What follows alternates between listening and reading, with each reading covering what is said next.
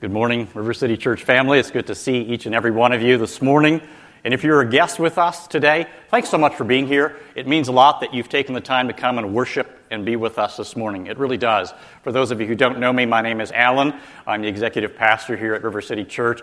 And I'm honored and I'm thrilled and I'm blessed to be able to carry on a teaching that we started last week called Disqualified. That's what qualifies you. And if you weren't here last week, I would strongly encourage you to. Uh, listen to Antley's message as he kicked off this series. It was a great teaching, a powerful teaching. So I'd really encourage you to, uh, to do that. I know that uh, if we're truly honest with ourselves, and I mean really, really brutally honest with ourselves, that we would admit that there are areas in our lives where we would characterize them or describe them as inadequate, deficient, unworthy.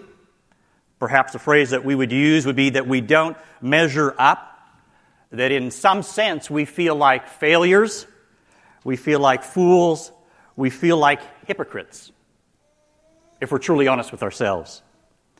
And we may use different words to describe uh, this disqualification that we feel, this state of being disqualified. It may be sin, it may be weaknesses, it may be brokenness, it may be suffering, it may be pain. But whatever word we use, God wants to meet us in that state of being disqualified. He wants us to take our disqualification and bring it to His love, where His love will qualify it, will qualify us. More importantly, will transform and heal us. And so, as we continue this morning, let us be mindful that as we sang that song, and that's what I want to focus on, just how radically and relentlessly and passionately God loves us this morning. So let's pray.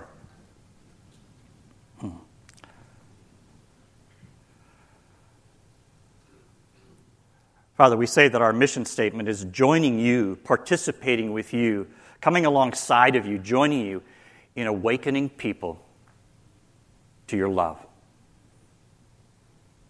to the transforming presence and power of your love. And Lord, I pray that wherever we find ourselves this morning, whatever the circumstance, whatever the pain, whatever the background noise there is, that we would be awakened to your love in a fresh and new way. Lord, I don't want to come with wise and persuasive words this morning. I simply just want to come in the power of your Spirit. And Lord, I pray that your Spirit would speak to us. You know exactly what we need to hear this morning. You know what we long for, you know what we crave for, and I pray that in your love, in whatever shape, way, or form it comes, that it would come uniquely and specifically to us and meet us at our point of need, and that we'd leave this place changed, different than when we came in. For we pray these things in Jesus' name. Amen. One of my uh, favorite authors, he's a thought provoking author, yes, Richard Rohr, he writes these words Most of us were taught that God would love us if and when we change.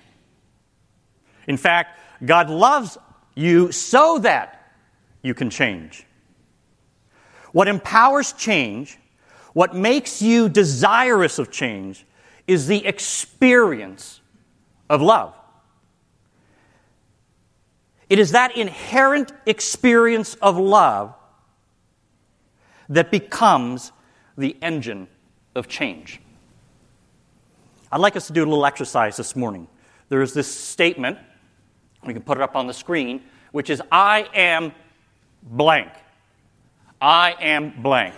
What I'd like you to do right now in the next few brief moments is to yourself, how would you fill that blank?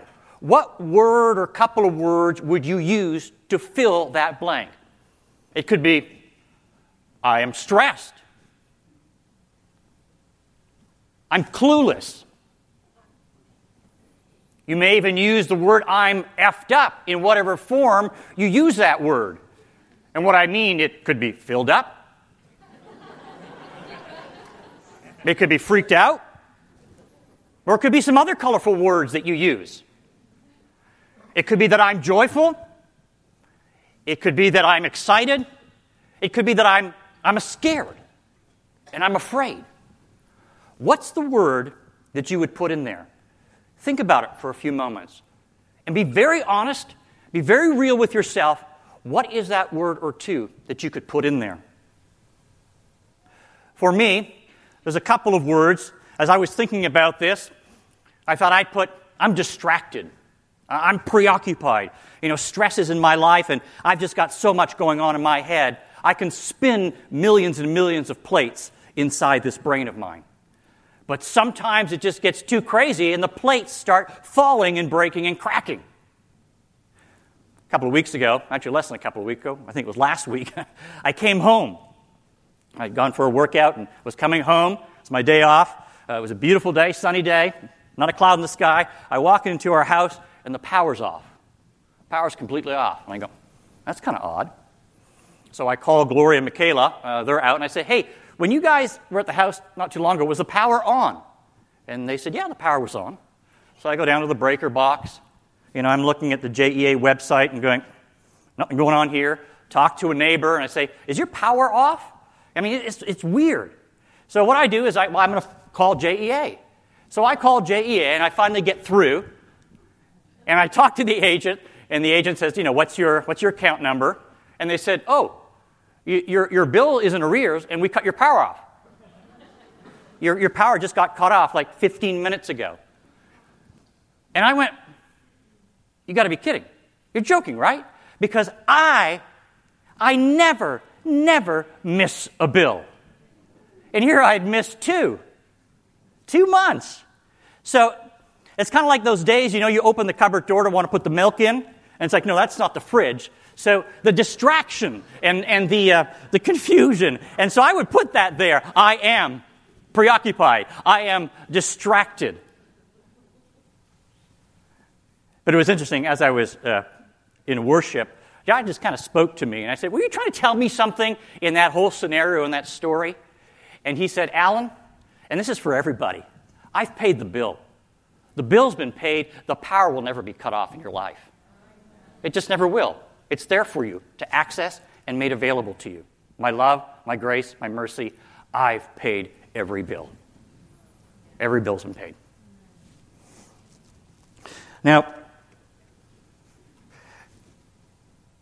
the word that you put in there, or the couple of words that you put in there, my sense would be that it, it's probably not a exciting word, a word that really catches you. Some of you, I'm sure, and I don't want to deny that, man, I'm excited, I'm thrilled, I'm courageous, I'm bold.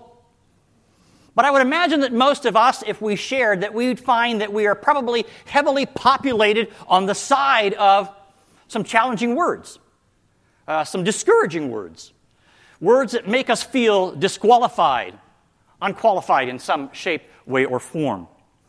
I'd like to bring us to, to the story of Moses real quickly. And you'll remember Moses, he was a he was a shepherd, and God called him to lead uh, the people of Israel out of slavery. And God shows up, and He says, I want you to lead. This is what I want you to do. And then this is how Moses responds to God. He says, Oh my Lord, I am not eloquent either in the past or since you have spoken to your servant. But I am, and he wouldn't do it in English, he would do it in Hebrew. But I can imagine, and I'm not being humorous in any way, but I can imagine him saying these words to God. He says, I am s- s- s- slow of speech and, and, and, and of t- t- tongue. That's what he says. I am slow of speech and of tongue. I'm not adequate. I'm not qualified. You don't want me doing this, Lord. And this is what God says. He says a lot, but this is what I want us to see that he says to him this morning Go, and I will be your mouth, and I will teach you what you shall speak. Some of us today, whatever is in our lives, I am whatever that is, give it to God and allow God to come into your life and say, That's A OK, because that is exactly where I want you to be. Because it is in that weakness, it is in that place that I am going to manifest my strength and use you in ways that you can't even begin to dream of. He'll even use sin, but he'll use it sinlessly. And in that context, there's something pretty profound that happens when Moses is experiencing God and having this conversation with God. God reveals himself as what? How does he reveal himself to Moses? Moses says, Who, who shall I say is sending me? And God says, I am. I am. And when he describes himself as I am, he's describing himself as not someone that was, someone that will be, but someone that is. That I am the sovereign love over all, the beginning and the end, and I transcend the beginning and the end. I am over all. I am. And if I were to fill in a blank after that, and he doesn't, but if I were to fill in a blank, there is one word that just supersedes all words. All words. And that is to describe God is I am love. I am love. And when you come with your I am statement, whatever it is, and you encounter the great I am who is love, and you come before him and you experience him, you walk away with a new tag, with a new word, and that is I am. What do you think it is? I am loved. I am loved. And when we come to that place of capturing that experience, existentially, relationally, in all ways, that I am loved, in the midst of my pain, in the midst of my disqualifications, in the midst of it all, God will transform us and use us in significant and in powerful ways.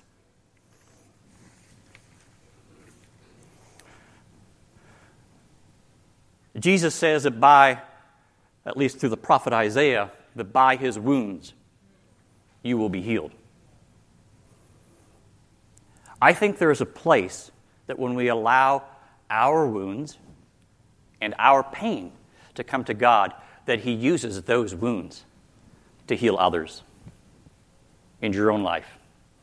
The wounds that you think disqualify you, the wounds that make you feel insecure, uh, the wounds that you put protective mechanisms around, you don't want anyone to know. Just like Jesus was wounded and ultimately heals us through the work on the cross. But we all have wounds that disqualify us. But my bet is that he wants to take those wounds and convert them and transform them and radicalize them for his kingdom in a way that you will bless others. That's the only kind of economy that a God could create. Every other economy just, it, I mean, that kind of economy in any other economy doesn't make sense. You want to live, die. You want to be free, be a servant. You want to truly live, truly, truly live, give up your life.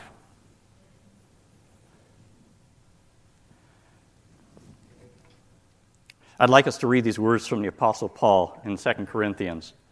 Uh, great words. Great words. This is Paul. He says, Such is the confidence that we have through Christ toward God, that we are not sufficient in ourselves to claim anything as coming from us, but our sufficiency is from God, who has made us competent to be ministers of the new covenant, not of the letter, but of the Spirit. For the letter kills, but the Spirit gives life. How do we get to that place of knowing that we are anchored and established in love. And out of that place, feel like, yes, we are competent ministers and that we are ministers of the new covenant and that we can not only experience love and embody love, but begin to express it and deliver it and channel it and spread it to where love is not. We've had some conversations uh, as, as staff uh, over the years since I've been here. And, and these types of conversations have obviously preceded my time here, but it's always this question of yeah, we, we prioritize God's love. We, we focus on God's love, and we will continue to do that. The love of God is preeminent, and we will champion that, and we will fight for that, and we will die on that mountain of God's love. But we often think, well, sometimes some people abuse God's love. You know, kind of cheap grace. Or it's like they forget God's love and they discipline themselves so much that they're over here in, in the law. And it's kind of what I call this, this pendulum swing that we find ourselves often going on a ride with. And that's and God's love is here, and it's like we taste it and we experience it, but something happens life circumstances. We, it's like, God, where are you? Something's not happening. You're frustrating me. And so we go, well, I'm going to go over here, swing the pendulum over this way, and kind of camp out in, in the law. I'm to, it's all about rules. It's about regulations. I'm to read my Bible. I'm to, I'm to pray so much. I'm to give so much. And on and on and on and on and on and on the list goes on.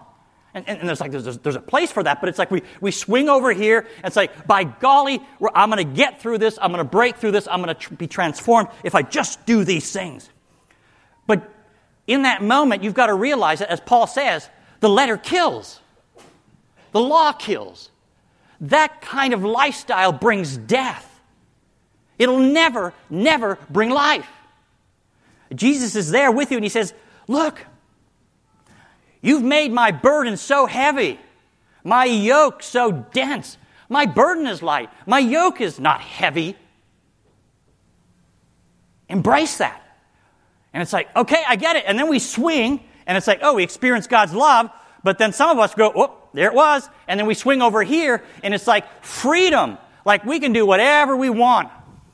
God loves me, but it doesn't matter if I look at pornography. It doesn't matter if I drink till I'm just totally passed out and just lost it, or I am whatever addiction, whatever. I, you shop, or you, you get so consumed with a hobby, you just swing over here, and it's like licentiousness. It's just like you, there's no gravity. You, you've escaped the gravity of love.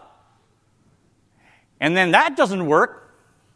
You feel unqualified and you feel distressed, and then whew, you swing over here. It's like, oh, there's God's love, but then we swing over here. And it's just like this pendulum swing, back and forth, back and forth. And some of you hung out so long in one area that once you detach, there is so much momentum there ready to. Whew.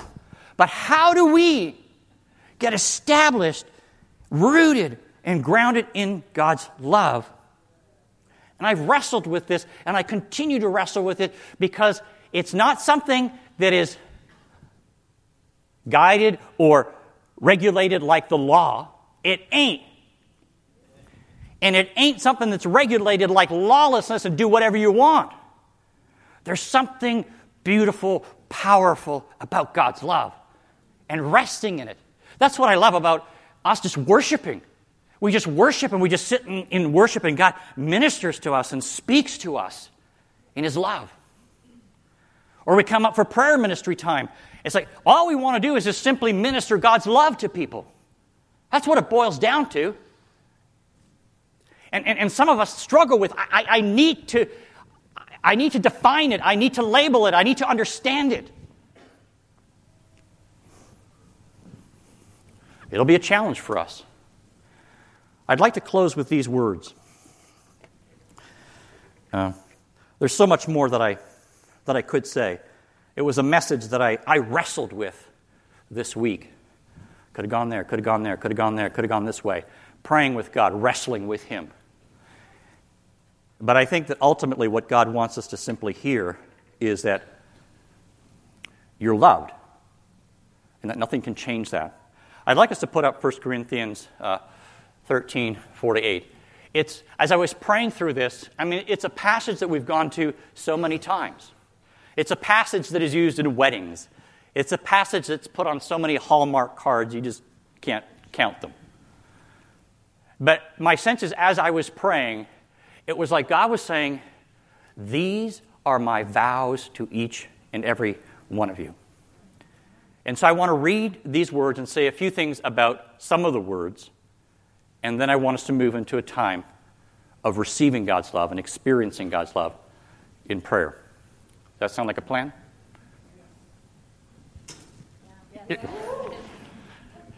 Love is patient. And this is God saying to you, He's coming to you and He's saying, I am patient. The woman caught in adultery, we talked about that as a staff. It's like Jesus says, I condemn you not, but go and sin no more. What if she came back again and had sinned? What would Jesus say? I condemn you not. Go and sin no more. What if she came back again? I condemn you not. Go and sin no more. What if she did that 565 times? God would have said, I condemn you not. Go and sin no more. 565 times because he is so patient. Love is not impatient.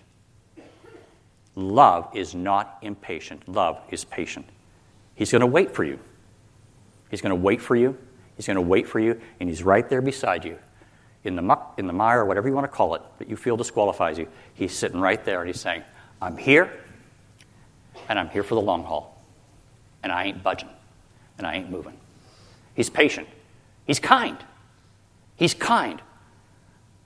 One of my favorite scriptures in Romans your kindness leads us to repentance. It's not God's anger, it's not God's justice, it's His kindness that leads us to repentance.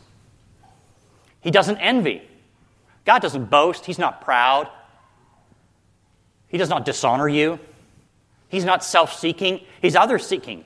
He's seeking after you. He's not easily angered. He keeps no record of wrongs. I mean, think about that for a moment. He absolutely keeps no records of wrongs. That just blows me away. He doesn't delight in evil. No, he doesn't like it when, when evil happens or when sin happens because he knows that it's destructive to you but he rejoices with the truth. He wants truth to come in your life, truth that sets you free. And that truth is ultimately Jesus. It always protects.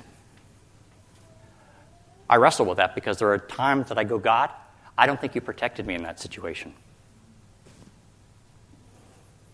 But he says, I always protect. I do. Even in those moments when you feel like you were not protected, in some weird, mysterious, sovereign way, I was protecting you. I was there. I always trust. I trust you. That's mind blowing. He always hopes, he always perseveres. Because at the end of the day, love will never, never, never fail. Let's stand.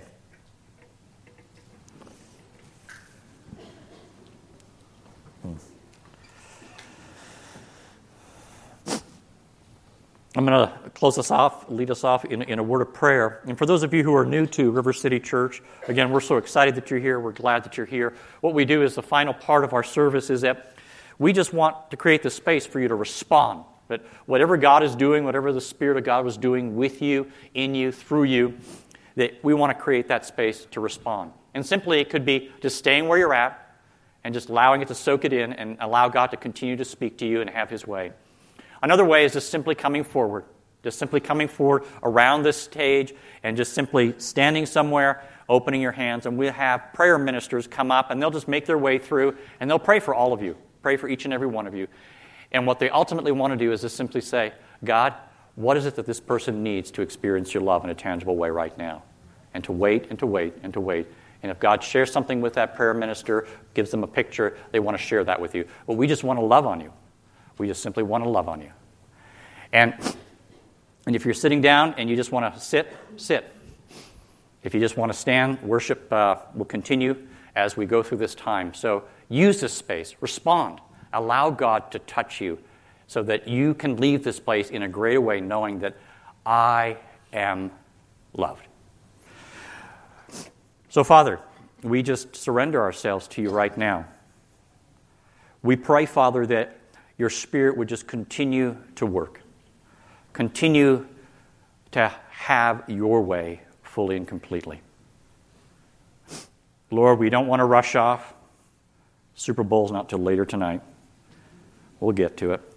Uh, Father, we just want to experience your love. So, Father, in the name of Jesus, continue to have your way. Continue to let your love reign. Continue to let your love flow throughout this place and touch people's hearts and people's minds.